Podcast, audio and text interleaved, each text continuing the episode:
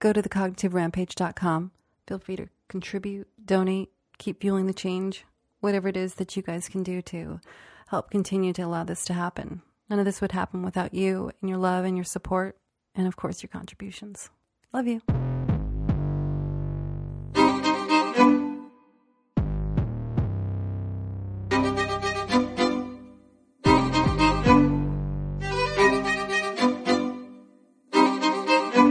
Cognitive Rampage, a scientific approach to self discovery, change, and life optimization, is now available on Amazon. What I do in the book is I fuse the latest research from the cognitive, behavioral, social, environmental, and biological sciences. It's not just motivational fluff and wordplay. Now, I do talk about my own story, so there's some kind of inspiration in there, but I'm not just spinning words and hyping you up with motivational fluff. Whether you need a life change, simply enjoy self exploration and optimization, want to discover new hidden passions, or reduce the life altering effects of toil, anxiety, depression, all of those issues, this book is for you. This book is not a cookie cutter method of steps to follow. You'll customize the scientific framework with your own personal beliefs to build your authentic change. That way you assimilate it faster and quicker. It's not just copying my beliefs and telling you step one, step two. These will come from your beliefs as how you extend and build the foundation upon this framework.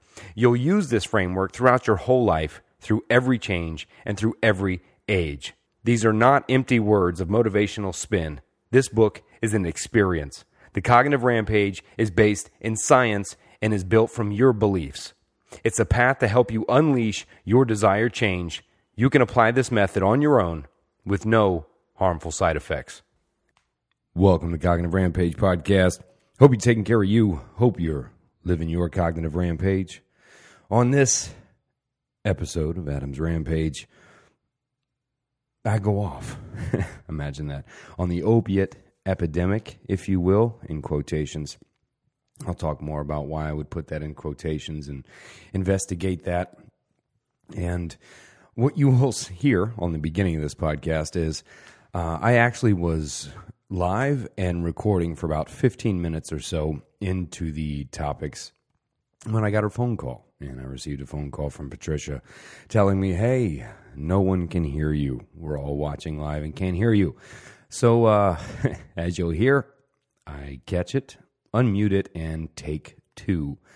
Literally started from the top after I was 15 minutes in and tried to recap. I think I recapped a, a decent amount of what I covered in the first 15 minutes um, on the take two. But don't worry, you're not going to hear it. It's not going to sit there silent for 15 minutes. But, um, you know, I open about the opiate epidemic, which you know is a sensitive topic for myself uh, for various reasons. But, you know, um, back when I was on Joe Rogan's podcast in 2015, you know, I took a lot of flack for what I was saying. And if you listen to that appearance on Joe's show, there was even a little bit of doubt from those in the room with me. And I find it funny that since July 2015, uh, Rogan has had about, I don't know, five to six different guests on the show uh, that have all pretty much said the same thing I was saying that day. And uh, it's kind of funny to listen to all of a sudden people in wow when it's a doctor somebody saying it. But when I was saying in 2015, well, I was looked at as being a joke. This guy doesn't know what he's talking about.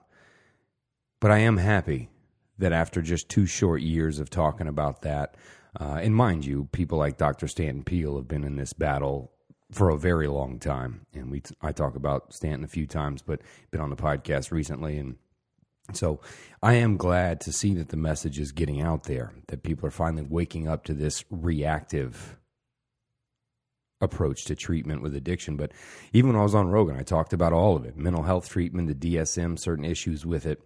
And, you know, on this podcast, I talk a lot about how at first it was we can crack the human genome and then take out the addiction depression anxiety gene right? And well it can't do that. And then after it switched to that now with brain. It must be brain related right? And if it's brain related or biochemically related then well the treatment is disease based right? Then we can use a pill for it. And i talk about a lot of those things but you do start to see it coming out now. I mean, he just had a guy recently on the podcast. Uh, I want to say it was Chris something, one of his most recent podcasts nutrition type guy, uh, and he's covering saying the same things. He's saying, you know, they make it a disease so then they can create a pill for it, etc. And it's reactive in nature and da da da.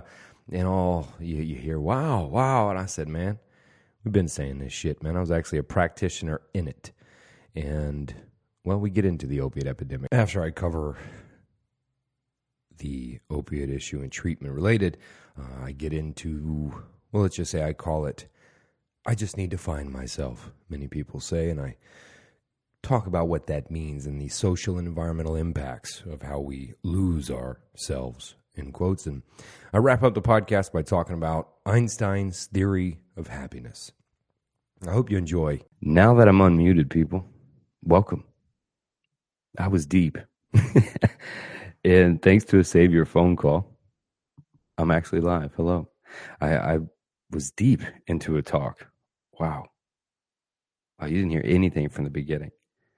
Well, man. I think we can take two. As I opened up casually with the podcast, as I did, I was talking about some changes that I was excited about taking place in the format of TCR. This is cool. I'm like fucking taking it from the top, like automatic take two with a phone call, pick right up with it. Man, I was I was, I'd say I was halfway deep into the opiate epidemic, if you will, but it was good as like a test run. So I have some mental notes I clipped by, but I was just talking about, I was a little excited for next year that the format, the delivery, how this is done is going to change. It's going to see a different delivery. I don't know what. It's just, it's on the uh, table for an adjustment, if you will. Uh, that's usually when we make a logo adjustment, Steve and I too. Uh, but I'm not sure what. We got a couple ideas uh, of how we're going to frame the the new approach, but I'm looking forward to whatever that magically becomes. But uh, for now, well, I, I the reason I'm it becomes difficult, right? I was talking about choices, right? That was the segue that led me into the first topic. But I was talking about, you know, the way we created a podcast. I'd been around. Uh, yeah, that's what I was talking. About. I was around for like four or five years. I've been doing this, uh, on some level. And overnight, it just seemed like everybody became a podcaster and it's all out there. And there's so much noise. I love the content being out there, but when there's so much content, you know, uh, a lot becomes noise. And uh, so it's about trying to find another way to to get out there. But I, I walked through how many times, not the first two years of doing the podcast and writing the first uh, edition, the second edition of the book, but beyond that, when that was done, when you're doing something you're so passionate about, uh, day in and day out that takes up a lot of mind space, a lot of time. Uh, I find it funny. Maybe it's just me how many bouts I've come into with wanting to walk away with saying just I'm done. You know, I, have been using the phrase I'm uh, I'm outside of my own life more than I'm in my own, and you know what a shame for someone that reminds you to take care of you. Uh, so I, I kind of laugh at that, but even through the bouts of no, I just got to stop for a while, I end up back, you know, behind the mic. Uh, there's a, a, lot of love for it, and uh, I enjoy it. But whatever that change is, whatever the new approach is going to be, I don't know. We'll see. It's coming next uh, next year. We'll probably have a good concept of the idea. But I'm talking new studio approach. Uh, everything may not even go live. May mix some things, do some editing. I don't know. Something. You know, with a lot of choices. We uh, a lot of times don't choose anything, or we end up choosing what we're told. Uh, you know, you can look up Malcolm Gladwell, The Tipping Point's a, a good book. He gives a TED talk and uses the spaghetti example. Pretty cool historic story. But uh, when there's a lot of choices, it can be bad, but uh, not as bad as when you don't have enough choices. When there's not enough choices, there can be a problem.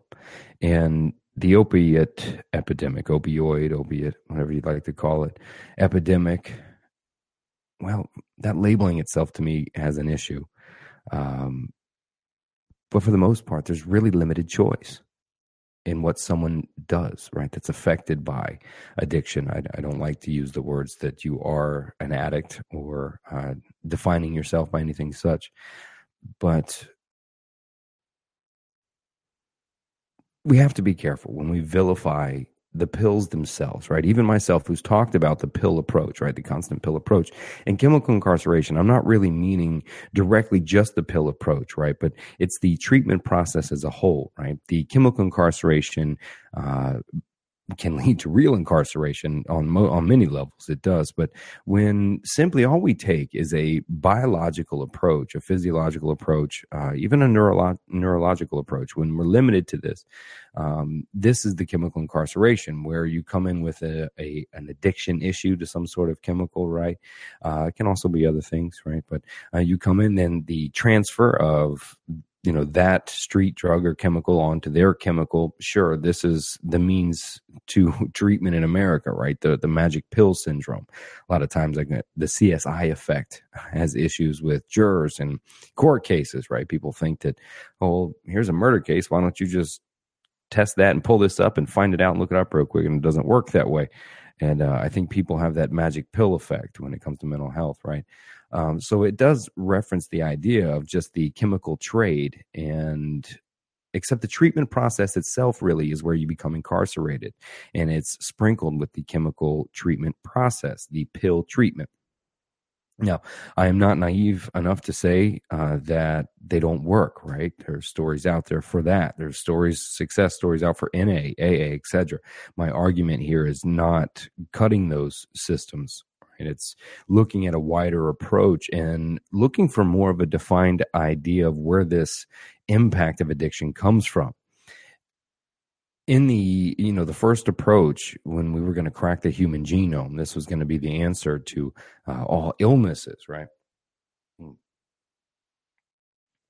excuse me i hate to swallow sound so i try to back up this was going to be the end all, right? We would just simply remove the depression gene, right? And I mean, even now, medical uh, health, mental health, it's a pre-screening of your uh, uh, your past, your family history, right? This research that leads to all these things, it does exactly right when we repeat behavior patterns, right? Um, so we have this focus of this physiological, biological approach that it must be that.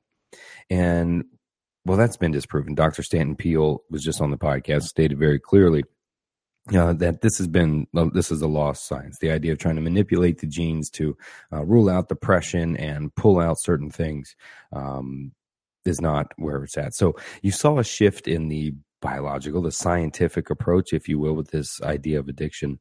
Uh, and it's been leaning toward this disease idea, a disease that I disagree with, and many others. You're starting to see that finally turn now. Um, this disease, an, it becomes an argument of semantics of whether the brain is diseased at the time of using, but we know the brain can heal itself. Sure, but when we label it as a, as a disease, it's looked at as more of a cancerous disease. If it's something you caught like a cold, I mean, we, we may say I am depressed or we say I'm an addict, but we don't say that I am headache, right? We define ourselves. There's issues when we begin to label it this way and look at a disease as saying, hey, it's not your fault. And then the generalized approach toward that uh, to trying to make that better is to declare yourself powerless, right? Uh, almost a resignation to who you are biologically. And sure, we look at this approach. It must be that mixed with the magic pill.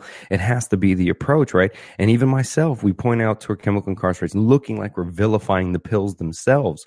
Uh, but that becomes the issue. It's like a vague war. We create a war on terror, the war on pills, um, and people that need those pills, right? That are dealing with uh, diseases, you know, that are provable, that are are you can uh, put on a blood test, urine test, brain scans, where you can prove these diseases may need these medications because they help. And when we attack the medications, uh, people not only likely uh, are less likely to be able to get them, ease of access to them, at the cost of them.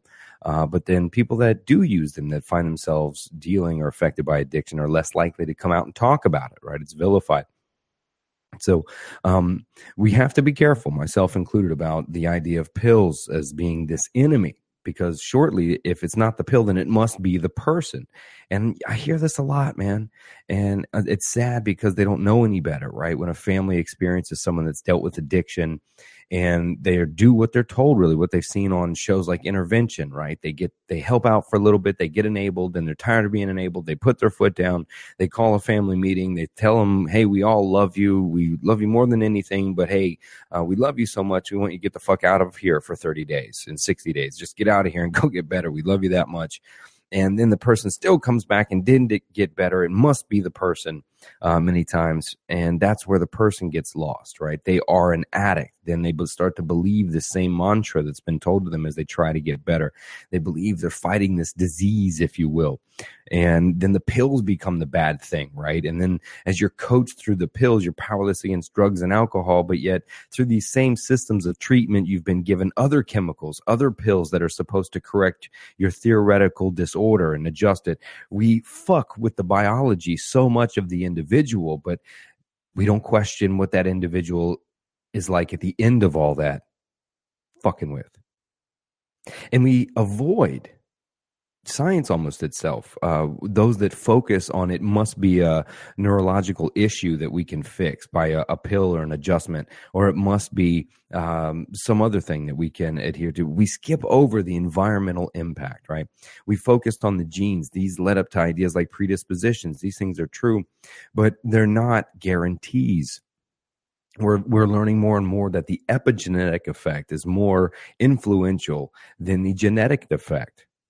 And once we learn we can quite manipulate the genes the way we once hoped to, maybe sure in time eventually, who knows, right? You, you don't I don't want to limit science, but for now, and that's why you saw it move to the brain. it's, it's got to be in the brain. And then we learn the gut is, is connected to the brain, that all this is connected. But, you know, when we form the idea of addiction and the bad idea of drugs, when we vilify drugs, we have an issue. And then the idea of uh, being addicted as being a chemical issue or something you're born with is predisposed to, uh, it, it enables and it, it, it cuts the feet out from the individual. Now, I'm not saying, like I said, to dis, disregard any of the approaches that are out there that currently work, right? Um, it's about opening all of those avenues. But again, we dismiss the environmental impact. If you really walk through the idea, if, let's pick back up with the family that deal dealt with a family member with addiction, right? What do you what do you do when you're really there? You may say it right now on a microphone and or these speakers in the car, or wherever you're listening to this, in your headphones while you're on the treadmill, whatever it is you're doing. You say, well, you do this, right? Sounds like that, right? But this is also not what you do. And this is the sad part. Like, I, let's go back to that family, right? They've had their son, brother, whatever you want to call this person, in and out of rehab. They've given money, they've given jobs. The person keeps screwing up. The person has to be the issue. And we don't look at the environment. Right, because it becomes another excuse, right, for that person's choice, right? See, if it's not a disease, then it's their choice. You either use or you don't use as if using is the issue when let's face it everyone's using on the most part. That sounds irrational but we all use something to lift the endorphins at some level dopamine in the body right? I don't care what it is you do whether it's biomechanical whether it's chemical uh, it doesn't we do something right I, I call it mood modulation right we've been modulating our mood since we were a kid i mean uh, you ever seen the kid in the middle of the floor right he spins around or she spins around like crazy and falls down gets back up and does it again or uncle or throws him or throws him or her up in the air. Do it again, right? Do it again. This is mood modulation, right? The, the child is modulating their mood, their vision, their experience of their biological presence in the conscious world, right? It's a beautiful thing to watch them. And so we act like the idea of modulating our mood for some reason is some sort of bad, demonized thing that we do. And that's where we had an issue first is looking at people as defining as addicts right? Whatever that definition means to you. I know a lot of people filter that to, through through some uh jug as we used to call them back in the day right? Some crackhead right some person right that we vision it that some people do if that's your filter then you label yourself as that when you experience what that's like uh, these are all detrimental to the issue but yet then again We have politicians, including Obama on down, that talk about mental health awareness when guns become the issue. 175 people dying a day. And now, mind you, uh, I, am not sure if this got in, if I said it or anymore. It's all running together, but most of those deaths are a cross of drugs. It's a mix of chemicals, a mix of drugs. It's it's rarely just the painkiller uh, that does happen, right? But I mean, people overdose on Advil, Tylenol, right? These are issues too, right? But we're not we're not having a Tylenol epidemic, right? we probably are if you cracked open most people's real lives of what they're taking, but or ibuprofen. These things are issues, right? So vilifying it seems to then concrete the answer for this then must be chemical, must be biological. It must be in the drug. The answer must be in the drug. So if it's something we can pick up on a brain scan, then it's something we can give you to adjust your brain mechanism, right? And this is assuming all things are equal, right? The brain images adjust all the time. What our brain is doing compared to normalcy, we're such an inf- uh, infant stage about what these things really mean. Brains light up here, brains light up over here. Sure, there's tons of research out there. I get that on some concrete issues, but to heavily link it and focus on what this vague idea of addiction means is how we and we the way we define it and treatment process as being biological then points it to then the continued approach which is this chemical approach this approach of a pill for the issue to make the adjustment. And what we're not looking at is the environmental impact onto the individual, onto the human species, what that environmental impact is that's causing that um, the idea of self medication comes self medicating. Uh, look, this is another loose term that that's it's thrown around so much, like addiction, bipolar, these disorders, these names are thrown around. ADHD, we we jokingly talk about them, and we we talk about addictive personalities, right? We we joke at these things and we look at it where we demonizing the people, right? We we make the trend, but we can't change the environment. See, I talk about self-medicated because this becomes a subjective notion. What do you medicate yourself with? Basically, how do you modulate your mood? If you're affecting your own chemicals to rise and lower, then we are mood modulating, whether that's substance induced or behaviorally induced or even thought induced. Thoughts can do the same thing.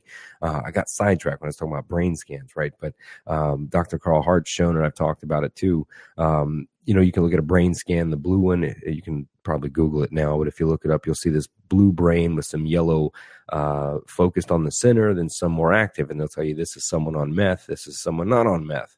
And what they're not telling you is that is a normal distribution.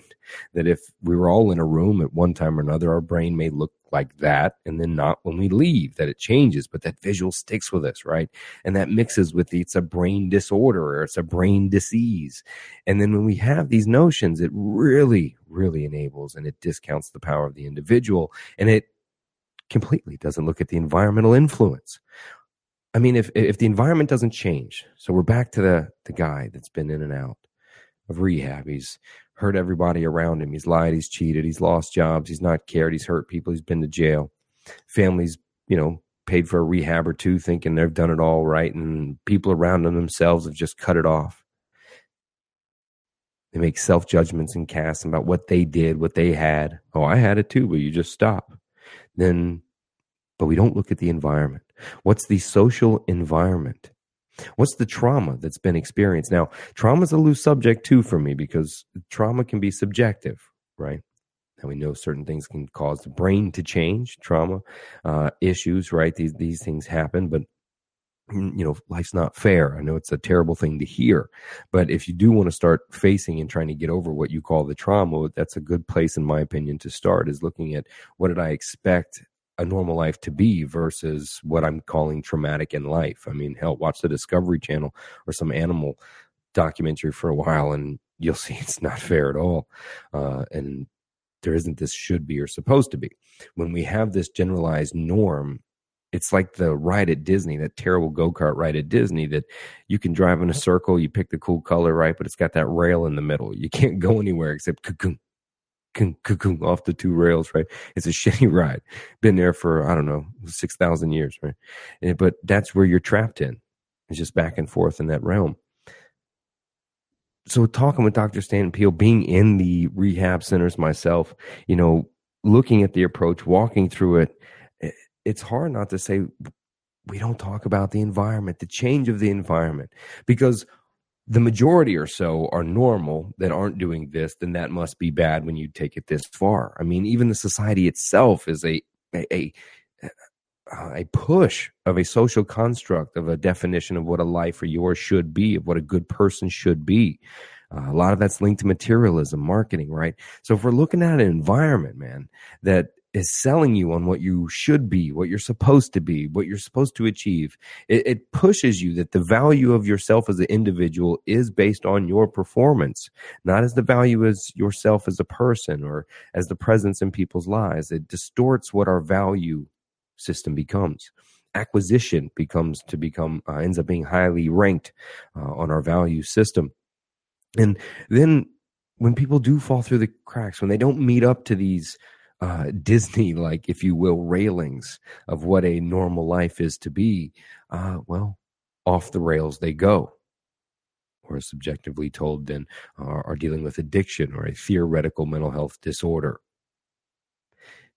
So as we look at the pills and politicians that you know that's what that's shit that gets me man from obama down you know mental health became a fucking talking point like jobs you you could watch politicians say jobs out of one mouth just because of some i don't know some fucking word they just have to say mental health becomes the issue you see it you know when a tragedy like las vegas happens or the most recent church issue over here uh, when these happen, you hear the mental health talk, right? And but Dr. Parker Montnoy, uh, not not uh, not too long, a couple weeks ago, I did a whole podcast uh, accidentally. Um, we did it on the same night as Pulse, and accidentally booked it, and Vegas happened on the, on the night after. But we talked a lot about the irrational idea of what mental health means as just a talking point. You know, are you going to give everybody a subjective psych test and predict the future like the Minority Report movie?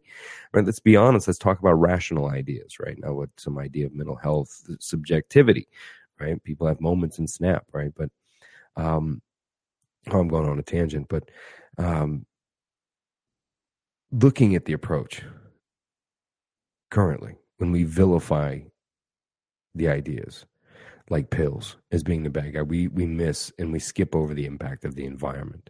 We skip over that issue. I mean, we're finding more and more now that you know the epigenetic effect is more effective, more influential than the genetic effect, and we can change that environment. There's ways to do that, but we don't look at it. I, I squirreled off around trauma when what is subjective, but when we're dealing with trauma and addiction, and we ignore what that person's been through the traumatic events that maybe have been stunted by the social impact, right? The constructs, the things I just talked about. When that person does not achieve whatever those definitions of supposed to are being, then one loses the value, right? I mean, and self destruction becomes inevitable. The pills, if you will, the drugs themselves, if you will, even the depression, the anxiety, these are the symptoms.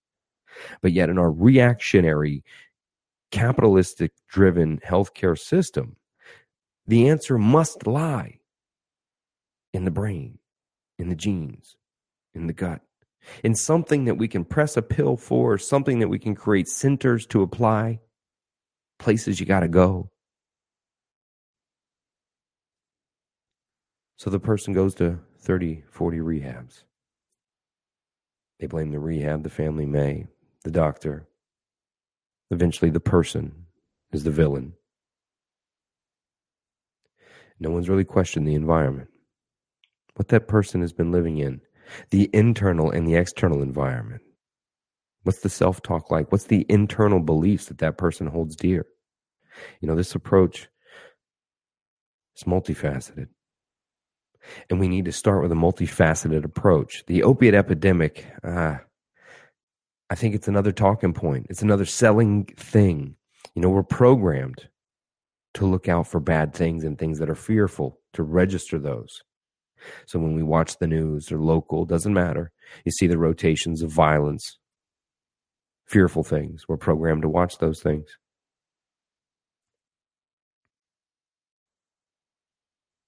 See, the old guard has it locked down pretty heavy from the APP, the American Psychiatric Association, psychology, all of the, that's the old guard is there, right? The old research is there. And these approaches, well, they make people money.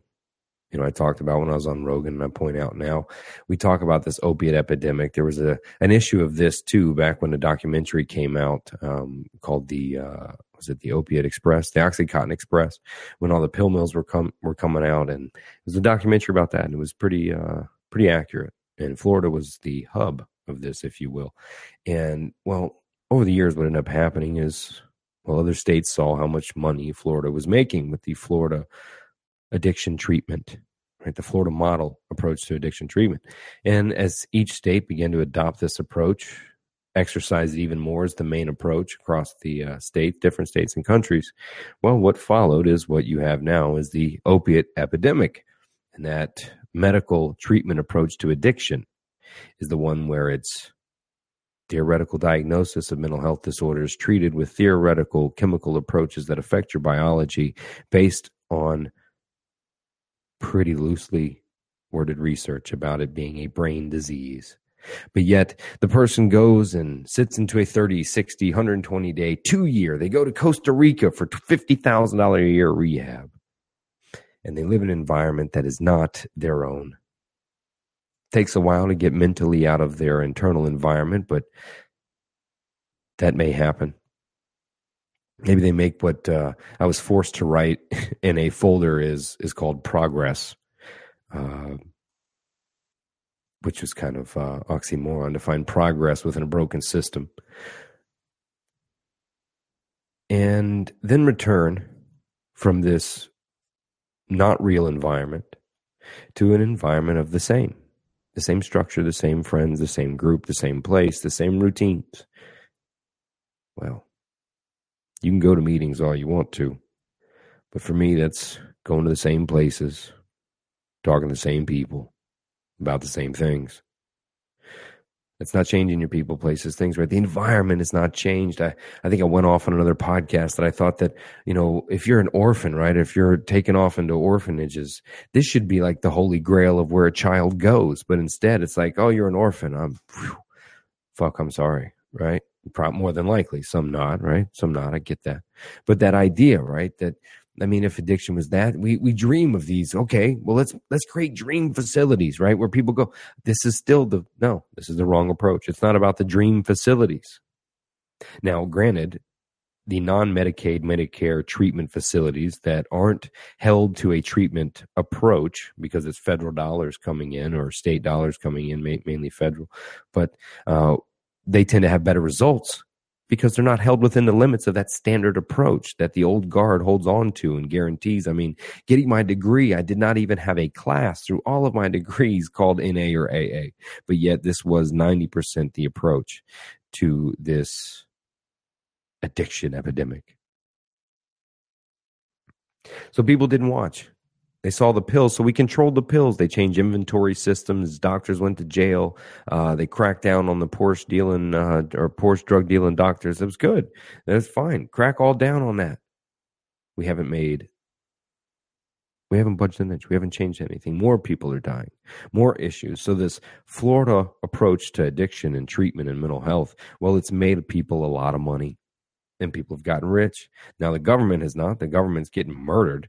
I mean, they're basically just getting robbed blind by everybody. And like fools, both parties stand up front after a massacre or some fucking issue of mental health and go, Well, I've asked Congress to put three hundred million dollars toward mental health. Well, what the fuck are you doing? You're putting three hundred million dollars into a system that currently has managed to create more anxiety that has not limited depression and spread the use of painkillers for uh, and opiates for other issues, and it fucked people up with so many different chemical approaches and biological approaches, completely ignoring the environmental landscape of their lives along the way, blindly ignoring the research of epigenetic effect being able to uh, change or even withstand predispositions from emerging.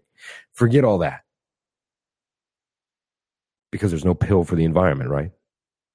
And so many people, I mean, look, uh, us as other end users where we use the system right? I, I talk shit about the, the, the system itself but this csi effect right that happens with jurors right? People think they just get the blood test and change it and uh, then we'll know right? And be back in 10 minutes right? It doesn't work that way so people get frustrated. So it's the same idea with the magic pill the csi pill uh, effect with mental health right? Uh, what's the pill for that? Give me that. We just it must be a biological issue. It must be a disease and we don't fight to change the environment. We don't look at that over time, which I think would cost less money. So we have to be careful when we vilify the pills themselves because people uh, do lose access to that uh, and it becomes an issue. It really does uh, on so many levels. Uh, you know, even myself, I've said it, like again, I've said it myself. we have to for my from, my opinion, where we start is legalization of everything. Uh, let everyone out of jail. It's dealt with a some sort of drug charge, if you will. It's nonviolent. Uh, not that I'm a fan of jails per se, anyway, but I'm not moving that far ahead right now. Uh, I would just say pull that out, but uh, and let's eliminate the idea of rehabs. Now, some facilities are necessary when somebody needs to detox. Detox facilities are different. Uh, detox facilities uh, are imperative. This is where people are trying to get off a chemical, uh, alcohol, especially. What a lot of people don't know is that alcohol is one of the most dangerous ones uh, if it's something that you're using on a daily basis, you know, first thing in the morning and all day. Uh, withdrawing from that can kill you. It is very dangerous. Withdrawing from heroin, uh, opiates, these things can can be terrible. They can feel bad, right? Like a terrible flu with terrible body aches, vomiting, and be issues, cause anxiety. Uh, it's a biological change that happens.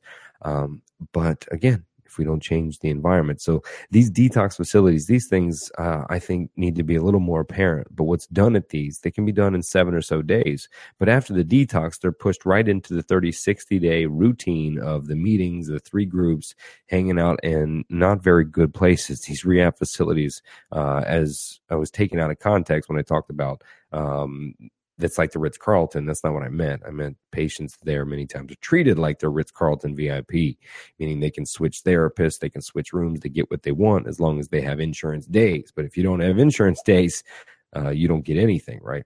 Uh, so it's out of context. So the, the truth is Medicare, Medicare, uh, Medicaid facilities, uh, terrible bed bug issues, fucking MRSA a lot of places. They're, they're fucking gross. And people come in and out of these. And the sad part back to that family with the, their son or brother, whoever it is, it's sad because that's all they know. And when you really look at it, what do you do? It's about the environmental change showing support social connection is fucking huge when we're connected to the wrong people these are cliches that we hear growing up but we're finding more and more in research are highly influential and impact what we decide to do in our choices until we start looking away from the idea of a diseased foundation and approach to treatment then we don't find a cure then it's just about maintaining symptomatic behaviors and symptoms. Well, that's what they did with cancer. And well, people live longer until they drain more of your bank account. We're not finding cures. So when it's looked at a cure for addiction, when we start saying cures for addiction, well, we need to begin with the environment. Now, the biology does have its effect. That quick transition that you can make biologically with detox centers, etc awareness can change but sending people to the home has been a solution i've started with. I've started like i said before with decriminalizing legalizing opening up approaches all which ways from sideways of how you can find treatment. And well, what's the question? How do we pay for that, right? That's what most people say. Well, so much money is spent incarcerating people. We can turn this around. We take it out of the insurance company's hands for one on the medical side. To sum that up, you make it fee for service, turn it around, you pay somebody for what you do. But on the mental health side, you got to get envir- into their environment. You got to get people home with them. Even let's say you send a team of two or three that help out a person and a family because addiction is not just the person. Remember, it's the environment around them, their interaction, their traumas, etc., and socially reconnecting. But even if we have a team, which is expensive, right, to have uh, on on rounds two or three different uh, coaches, counselors, social workers, uh, there's different varieties that can help out in these types of situations. But pay them a good living wage because it's a tiresome job that really soaks up your life. But if we can do that, and it takes a year to readjust that, right? And we can fix someone, if we can really find a cure in that way by taking the environmental approach while having the biology covered at the basics in the beginning, well, that person doesn't come back to rehab for the rest of their lives, as NA and AA suggests. Then it's not reciprocal. It doesn't, the recidivism goes down. If that goes down alone, the money saved is ridiculous. It's about changing it. So when politicians say they're for mental health, I question you. I question you, ma'am and sir. I question you of what you're doing. It sounds good like jobs and mental health on your talking point, and you put 300 million, or Obama put, I think, 300 billion toward it. I don't even know what Trump's dumbass is talking about. But you put money toward this vague idea of mental health. It's like putting money toward the vague idea of the war on terror, and especially the war on fucking drugs. This vague war. We got to be careful doesn't switch to the war on opiates when it should be the war on the environment that's fucking up people's lives. Until we can approach that, we're chasing the symptom. We're chasing the symptom. I think I covered a lot of it. I mean, kratom is something I was going to talk about. It's another one of those solutions. Look up the idea of kratom and its effect on uh, addiction treatment. Look up psychedelics and its effectiveness on treatment for PTSD and veterans. Look up some of these treatments that are, are, are they're coming up now, which is great. We're realizing that. But enough with the money toward the research. Sure, we need it. I get it. But meanwhile, people, 175 or so, die a day when they're mixing drugs, looking for answers this doesn't combine how many are committing suicide. I think it's 20 plus 25 something soldiers a day. But yet we want to study a drug further, like marijuana and psychedelics and kratom that haven't killed anybody. But let's study them further when I'm sure they're in if it saves their life. You know, if AA works, keep it. That's my point. Keep it all. Open that should be like orphanages are, where it's the end all, where we walk in and we find that. We cut down the recidivism. We cut down people that re- return and continue. We got to be careful what we vilify because what we vilify, even myself may have been caught up in it. When we vilify those things, the pills, right? Well, then it really keeps it focused on there must be a biological answer like another pill. And we have to free science even from that chemical incarceration idea and find ways that we really start affecting change in our environments and helping people that way without limiting people as we make that change either. The crossover was about the social environment, its influence. Obviously, I've been talking about the epigenetic effect and the influence of the environment on you. I mean, I, I am a, a a proponent of one that talks about reframing the environments, right? Reframing the past. These, this works. Don't get me wrong. You can reframe the moment, right? Even if you go down in the beliefs and you can change those things. Look, you can sit in a jail and you can reframe that uh, cell as many times as you want, but eventually it's going to set in that your environment is in fact in jail right and until we can acknowledge that right so you know i am not a denier again of that social influence and the language we use kind of reflects where we believe we are as it relates to our environment. You know, it's more and more powerful uh, at looking. The smallest adjustments to environments can really tweak an entire life. But a lot of times, those small adjustments are really difficult to face or conquer. You know, people like to use the term, you know, I just have to find myself, or I've lost myself. And I don't like that term. I always tell people to uh, Go look in a mirror. There you are. now that you found yourself, what do we do? Right, it's about using yourself, creating environment, creating uh, behaviors, creating change, and create new experiences that can do it. But this isn't about that. It's more about being aware of how effective the environment can be. I added a phrase to my envir- my uh, philosophy that you know, uh, remember environments do give back. And for me, that was a reference to my time in the addiction facilities where I would just muscle through it or I just meditate through it and be able to work through this corruption for the remainder of my career as I did that. Uh, well, I reframed as long as I could. And well, that holding back created the cognitive rampage, really, of having to talk about the uh, issues that are killing people in our modern day approach to the so called opiate epidemic or the symptom of addiction, depression, and other mental health disorders. But the environment, again, now don't get it twisted. This is one of the safest times to be alive. Don't get me twisted. I'm not, uh, I'm not that naive again, right? It's, it's a great time to be alive, actually, globally as well. So if you're even thinking globally, it's a safer time to be alive. But again, we're programmed to watch the fear. And so that's what they sell us, right? That's what they show on the news. I mean, we're watching it, we soak it up. This environment can be so influential. And I like to talk about that if you struggle with finding value in yourself already or at a point where you're there, aka don't love yourself, right? To say you love yourself is good, but I would also be rational to say that we argue, we bouts with ourselves, right? To live in this constant, you know, uh, utopia of loving oneself, well, then we can't critique ourselves, we can't grow or get better. That too would be overly positive, if you will, and irrational.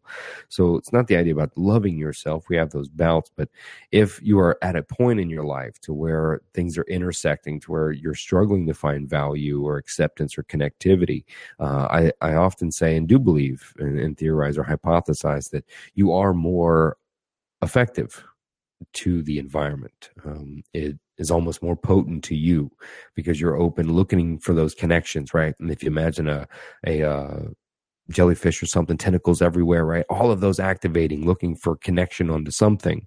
And when we feel ourselves drowning, if you will, or looking for a way out or lost, as you may describe yourself, uh, you can become very vulnerable to the environments around us. Thus, a lot of those people dealing with depression or dealing with these other symptomatic, um, dealing with these other symptoms become very vulnerable in their environment around them. The slightest thing changes in the environment. You can have a um, irrational overreaction, if you will, if those environments uh, are are messed with. And you know, I talked about the genetic implication and how the environment can change that, and it causes you to slow down when you're more aware of your environment. It causes the thinking process to filter down, and you can almost hear that inner you, right? Talking and processing the environment. When you understand that you are impacted by it, then you're a little less laissez faire about going, ah, I'll just keep that. Or I'll just keep doing that. Or I'll just live there because. Or I keep this job because I got to pay the bills, right? Even though it's killing me every day. We can't see that long term, short term pain idea, right? We get stuck in the supposed to. Environment's a big influence. It's so influential. I like to ask you to imagine maybe a time you can remember. Maybe your own kid has experienced this. But I remember it as a kid doing it, you know, going to a school, maybe a school you don't know anybody. It's your first year there or something. And you're in that lunch line and you're worried about where you're going to sit. If you would imagine this kid, he's worried about where he's going to sit. And he's already kind of looking, trying to play off that he's not looking that you know you got to go in one door in the lunch line and then you don't get to see anything? You go through the steam room pick up uh, your extra milk and that fudge peanut butter brownie thing. Oh i fucking love that shit. Pizza day get the corn you mix it no rambling. But then you all of a sudden are in visual right? And then you just appear.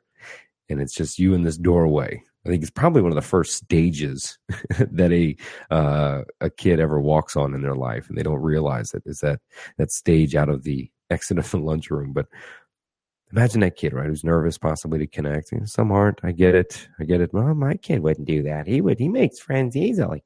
I get it. I get it. I get it. But this this kid, you know, is worried. So what's the kid do?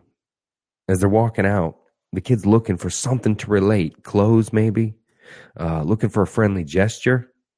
But what happens? Maybe he gets a friendly gesture and he makes the turn to it, and then he go, "Well, it could be a joke. Maybe it's a setup, right?" And as the kid does approach, maybe the kids look like him, maybe they don't. Maybe they talk like him, maybe they don't. The point is, the kid finds safety there if the kids allow him to sit down and they don't trick him, right? But if he's allowed to sit down and he hangs out, well, he's been rewarded with safety, with social acceptance. And in that, it's so powerful that that kid may well think that outfit he was wearing is now the coolest clothes he owns and may well wear that outfit all the time. So much can happen in one little interaction with an environment when we are susceptible to an acceptance of some environment on a social level and on a personal level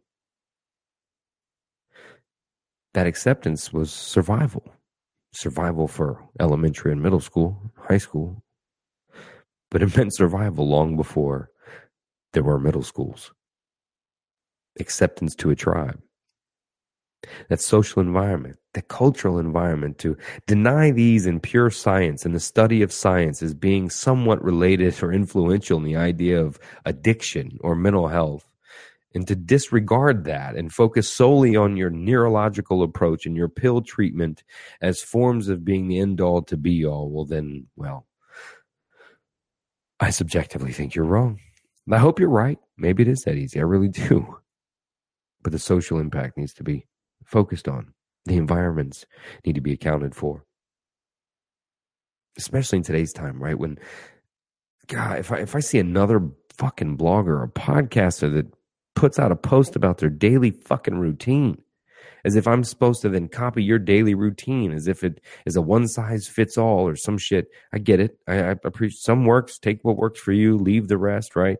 People are putting it out there. That's good. Well, I think really cultivating cultivating those experiences on your own is a little more beneficial. Uh, biohacking yourself, not necessarily being told what to do, but um, but with so much influence about what your life is supposed to be or be like or what or who you want to be like or should want to look like or what routine you should be doing or how much time you put toward this or that. Everything is just pushed. And then again with what i referenced earlier about the performance based society where we link our performance of things to the value of ourselves right? Some social construct level then breaks down the human psyche to believe itself to be true about it being worthless. And well all in what? A pursuit a pursuit for something, a pursuit for a, a, checklist, an experience, you say, something someone's told you. I mean, look, I, I, still have my bucket list right on my phone that I made a long time ago. And even though I did a show about throw out your list, right? Fuck the list. But I look at it from time to time and I thought, man, eh, money not be an option. I check off this fucking bucket list in four months or so, right? If you really put it down. And, and then what? Then what do you do? Right? There's more trips. There's another bucket list. There's something else. We continually pursue that achievement, that optimization, right? I mean, uh, when I wrote this book, I wrote this book for truly those that felt themselves to be at rock bottom looking for a change. And just so happened to be, yeah, if you just like opening cool ideas about your life and being introspective and analyzing and working through maps and doing behavioral changes, if you like investigating, hey, it happens to breed some optimization at the same time. But this book came for those that were really looking to make that total change, right? That complete change. Now, at the end of that, you can use that overanalyzation to get up, to change, to make massive shifts in your world. But as you do, you have to learn to be able to pull that throttle back, to ease it back, because you're not going to learn all there is to know. There's always more. You know, we we become addicted to knowledge. We be, become a, addicted to experience seeking. We, we we become addicted to that, and we we well, it's easy to become ungrateful for the present, for what is, to be modest. Looked up the definition of modest, and it led me to humility, and then humility led me to the act of being modest. sort of a circle, if you will. I posted a video that guy talked about the Einstein theory of happiness. And the story goes that the bellman was there and Einstein did not have cash for a tip. Hmm. Instead, he grabbed a sheet of paper and he wrote the theory of happiness on it and handed it to him and walked away. It was about a uh, modest the key to happiness is living a modest and humble life. I'm sure uh, you can look that up to get the perfect story, but turned out that sheet of paper that was written and given to the person, I think, turned around and sold for I think it was like 1.3 million dollars. So it ended up being a pretty good tip that somebody had written down, and that's just the financial value. When truly Einstein's theory of happiness is worth looking at. And I studied it, and I kind of was like, man, the modest life, right? This is another subjective notion that we could tackle with Stuart Chase's, right? The tyranny of words, of what that modest idea means that leads to happiness. Then I started putting two and two together, you know, about a modest life and then the environment, the environmental impact and social connection. Started looking at my own life about the environment I was in. Was I creating a plan that I'll suffer through for a little while that then will get me to a place under some arrogant flag that I know I'm going to live that long.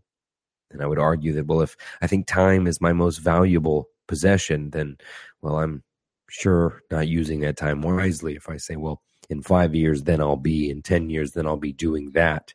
Then I will be in the environment that then sustains my life. This became the irrational issue that I fucking had was if the main objective for us here generally speaking, is to live longer, healthier quality of life. If that is the objective, I mean, stay alive, right? Keep your kids alive, right?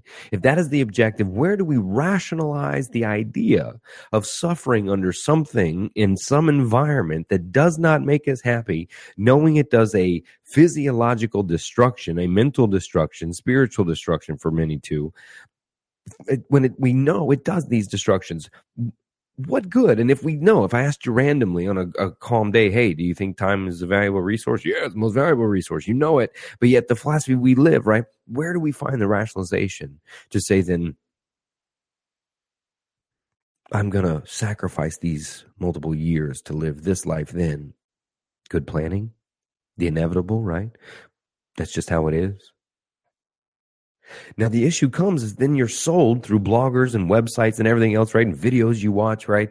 To achieve, right? To optimize, to live life like it's your first day or your last day is worse advice, right? But to go out there and keep achieving and experience and move and go and go and go. And then you're pushed and we have a rise of anxiety. We're driving all the way and look what I achieved. We're filling up in some manner our ego balloon as we float across our performances, defining ourselves, declaring value and for some it works for some it doesn't right? I don't want to try to pinhole right this idea but i'm questioning my own life of that idea and the key to this being the happiness if you will the modest lifestyle right the modest environment and mixing those two. So i thought about what environment if that's the objective what environment is good for me right that's nature that's it's healing me helping me what's active keeping me moving what do i like to be around right where do i connect with and why am I not in that environment if the main goal really is to sustain life longer? How long is the sacrifice worth in the end, especially if we don't know when our most valuable resource runs out? So for me, I'm not up here telling you if you're living in that shitty environment or if you've made that deal with the devil that, hey, it's what I have to do. I got kids. I get it. Life is there. You got bills, mortgages, shit, right? I get it. So that's why I've kind of argued with these people that have told you, hey, follow your dreams, fucking sell everything and go live and chase your dreams because you could die tomorrow. Okay, bro. Easy, homie. Easy. I'm not declaring that. But what I am asking you is to entertain the environment that which you do live in, that you operate this job in. And the one that you may keep saying that I'll get to one day. And when I get there, once I'm there, then I will live this way. What would be the most modest environment and daily activity for you to be in that is the healthy environment for you at the same time? It doesn't require a sacrifice of time to get to that lifestyle you'll find that what you end up having to question is what you call your standard of living or your quality of life. Many other subjective notions I could hear George Carlin tearing those apart now is when you begin to ask, well, what's my standard of life? What's my standard of living? Do I like this size home? Do I like these uh, luxuries? I like to enjoy this. If these are the things I like, well, then the income is based on this. This is where our judgment becomes. But is that the modest or is that something we've been sold back to the constructs back to the environmental influence the cultural fitting in. Where does that stop? And again if you continue to question and question this is where you will find yourself is full throttle in the red wondering how you find some peace and quiet. And for me that transition is coming. I've actively began to seek to get myself to that modest environment in place as quickly as I possibly can, which is partly some of those changes that are coming next year.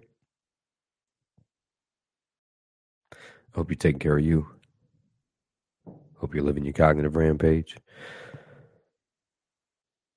If you hear about the opiate epidemic, just engage with somebody and say, hey, let's talk. It's not about vilifying the pills or those that use it lay out some of the facts I talked about today about the ideas of diseases, lay out the notion that truly about 75 to 85% of people, quoting Dr. Carl Hart here, you know, the guy at Columbia that trains the psychiatrists that give the pills. Most people that use methamphetamine or other drugs live their lives just fine. They modulate their mood somewhat subjective to others of what that healthy means. But they're you and me that operate every day. ridiculed by those by calling self medication, even though we all modulate our mood in some way, some fashion. There's no holier than now when it comes to AKA, yeah, but they self medicate. When really 10 to 15% are those that are truly affected, those are the people you see on intervention. Those are the people that you may know linked to your family or you may be, may have been defined as, that you are not. We can't vilify the people. We can't vilify the drugs. We have to look at the process to which we can help people and look beyond the chemical approaches and so called scientific approaches. Although I'm a fan, we need the research. We have to expand and look more toward the social environments and impacts of not being socially connected, of the environmental influences, all the way down. Addiction is a symptom, not a disease. Love you.